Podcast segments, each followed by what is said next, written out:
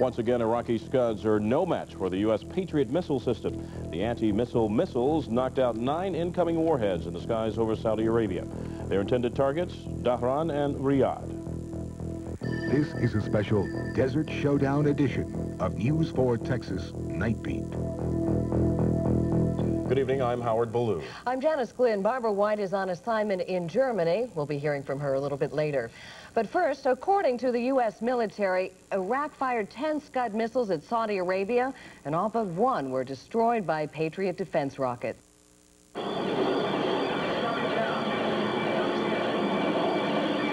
The stepped-up missile attack Sunday night and early Monday, Middle Eastern time, came as Allied forces continued to pound away at Iraqi targets. So far, the Allies have flown 7,000 combat missions in four days of war. Iraq launched three Scuds at Dhahran, and all were destroyed by Patriots. Three hours later, seven more Scuds were detected, this time heading towards Riyadh. Six of those were destroyed. One was allowed to fall harmlessly into the sea. Officials could not explain what caused a large crater spotted by journalists in Riyadh. The first Purple Heart of the Persian Gulf War has been awarded. A 21-year-old naval petty officer was wounded by Iraqi shrapnel on Friday. But wounds will certainly turn to casualties when the ground war begins as frontline troops start the push into Kuwait. As Barbara White shows us from Germany, Texans are on the scene preparing for just that eventuality. These buildings in Wiesbaden make up the largest Air Force medical center outside the continental U.S. In recent months, the facility has played an important role as events unfolded in the Persian Gulf. Since troops were deployed to Operation Desert Shield, more than a thousand servicemen and women have been sent here for medical care.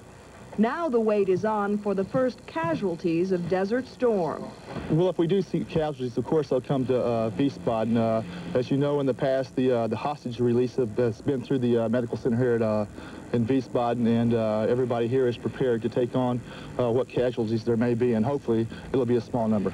Desert Storm casualties could arrive here at the U.S. Air Force Hospital in Wiesbaden in a couple of ways. They could come in by helicopter, or they could come in on something like this. It's an ambubus, and it carries about 82 patients.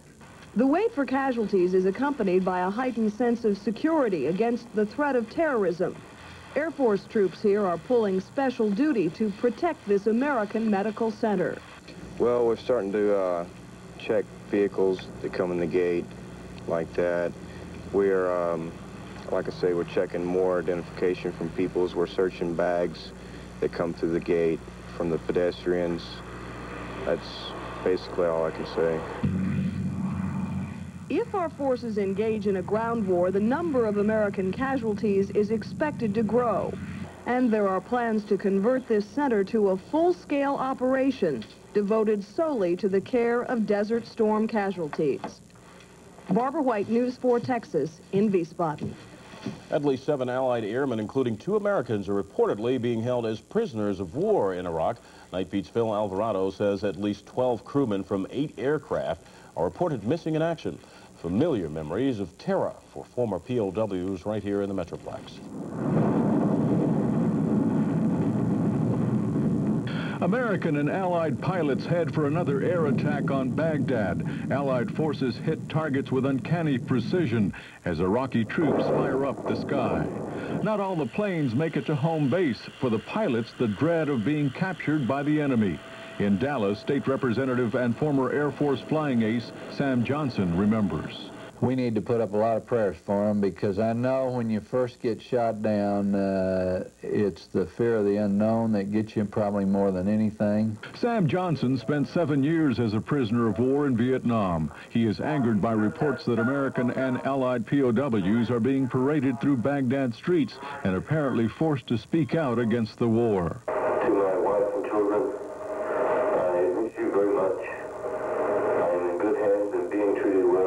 American allied forces have captured at least 23 Iraqi POWs. The U.S. promises humane treatment in accordance with the Geneva Convention, which also binds Iraq.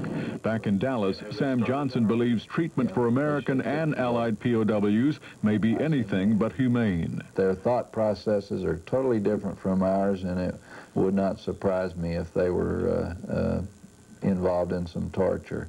Johnson says one consolation is the POWs may not be harmed and instead used for propaganda to slow down or stop the war. Representative Johnson believes the country should ignore Iraq's attempts at propaganda and instead continue hammering at Hussein to achieve a quick end to the war. In Dallas, Phil Alvarado, News 4 Texas, Night Beat. And Phil tells us the Iraqis say they'll abide by the Geneva Convention that governs a treatment of prisoners of war. Israelis are still feeling the jitters tonight after two Iraqi missile attacks over the last three nights. News 4 Texas reporter Steve Stoller called his cousin today in a suburb of Tel Aviv. Anan Stoller lives just blocks from where a missile hit the city Thursday night. So tell me about the mood. What is the mood in Ramat Gan tonight? You can be in many wars, as we were, but uh, you never get used to it. Uh, and of course, when uh, you are quite passive, you know, because the Israeli uh, are used to attack and uh, give back, but not sit and wait for the bomb to come. Anan Stoller calls Tel Aviv a city of tension, but he says he expects it to slowly return to normal tomorrow when people start going back to work. Anan, his wife, and three children were not injured in either attack. Dallas Jews converged on a local synagogue tonight to offer prayers for peace and protection for the Jewish state of Israel. Steve Stoller says the special service was a show of solidarity in the Jewish community. They came from temples and synagogues throughout Dallas, a mixture of Reform, Conservative, and Orthodox Jews. Security outside for the service was tight.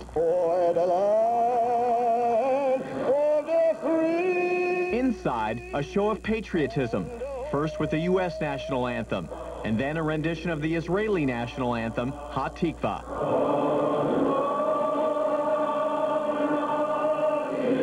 Though fire to Tel Aviv, those missiles pierce the heart of every feeling Jew. Aftershocks of the Iraqi missile attack on Israel are still rumbling in the Jewish community. One rabbi told the congregation it was a miracle of biblical proportions that no one died in the attack. Arnie and Janice Sweet are praying for their daughter and grandchildren who live in Israel. Every time the sirens go off in Israel, I think of my daughter and her babies, two and four, and what they have to endure. Jack Kleeman is a former soldier in the Israeli army and a Holocaust survivor. The feelings today is, to me, my heart is crying what's going on. For others, uniting together was therapeutic. It meant a lot to me just to come out here and be with other people who cared, other Jewish people who cared. Members of the Dallas Jewish community are united behind Israel and the United States. They say they're hopeful their prayers will be answered for a short and victorious war. In Dallas, Steve Stoller, News 4 Texas.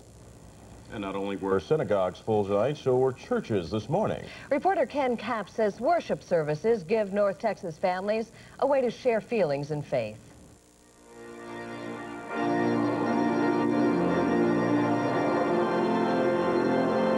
Congregations all over North Texas turn to their faith and friends on this first Sunday of war. Highland Park United Methodist modified its message for the Gulf crisis. As it has been put so beautifully, there is nothing too great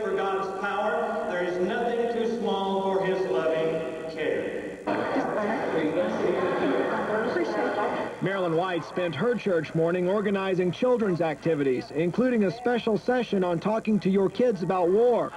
All this as she worries about her own son, a helicopter gunner in the fight. Uh, you know, I think it's going to get much worse as the casualty lists begin to come in, and I think there are going to be many more people touched by this than realize it this weekend. White called in psychiatrist Jerry Lewis to talk to parishioners whose kids wonder when bombs will drop over their house. Kids, until they get to be, oh, nine or 10 years of age, don't appreciate geography. They don't appreciate that this is halfway or more than halfway around the world. But around the world, in houses of God, families and friends of those involved in Desert Storm hoped this storm of turmoil would pass quickly.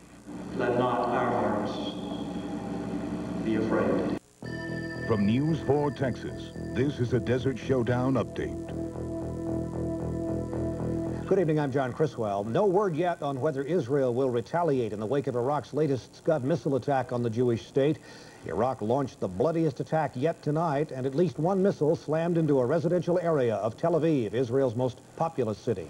At least three are dead and 70 injured. U.S. Patriot missiles were fired to try to intercept the attacking Scuds, but one apparently got through the defense. We'll have another update in one hour. Good evening, Dan Rather. Updated the showdown in the Gulf. For the third time since the war started, Israel has come under Scud attack. This time a missile striking a Tel Aviv residential area. 70 people injured. Three elderly persons died of heart attacks. U.S. Patriot missiles fired during the assault reportedly failed this time to hit any Scuds. President Bush accuses Iraq of a brutal act of terror. Israeli leaders are meeting to discuss a response. In Kuwait, oil fires set by Iraq burned through the day. Iraq television showed pictures of two more American POWs, Air Force Major Jeffrey Scott Tice and Captain Harry Michael Roberts. From News 4 Texas, this is a Desert Showdown update. Good evening, I'm John Criswell. The Israeli military now says it is unclear how many Iraqi missiles were fired at Israel today. A military spokesman says the army's looking into the number of rockets after one avoided interception and hit Tel Aviv, injuring at least 70 people. Officials say three people died of cardiac arrest during the attack. The Israeli cabinet will meet later to talk about retaliation. We'll have another update in one hour and news at 10.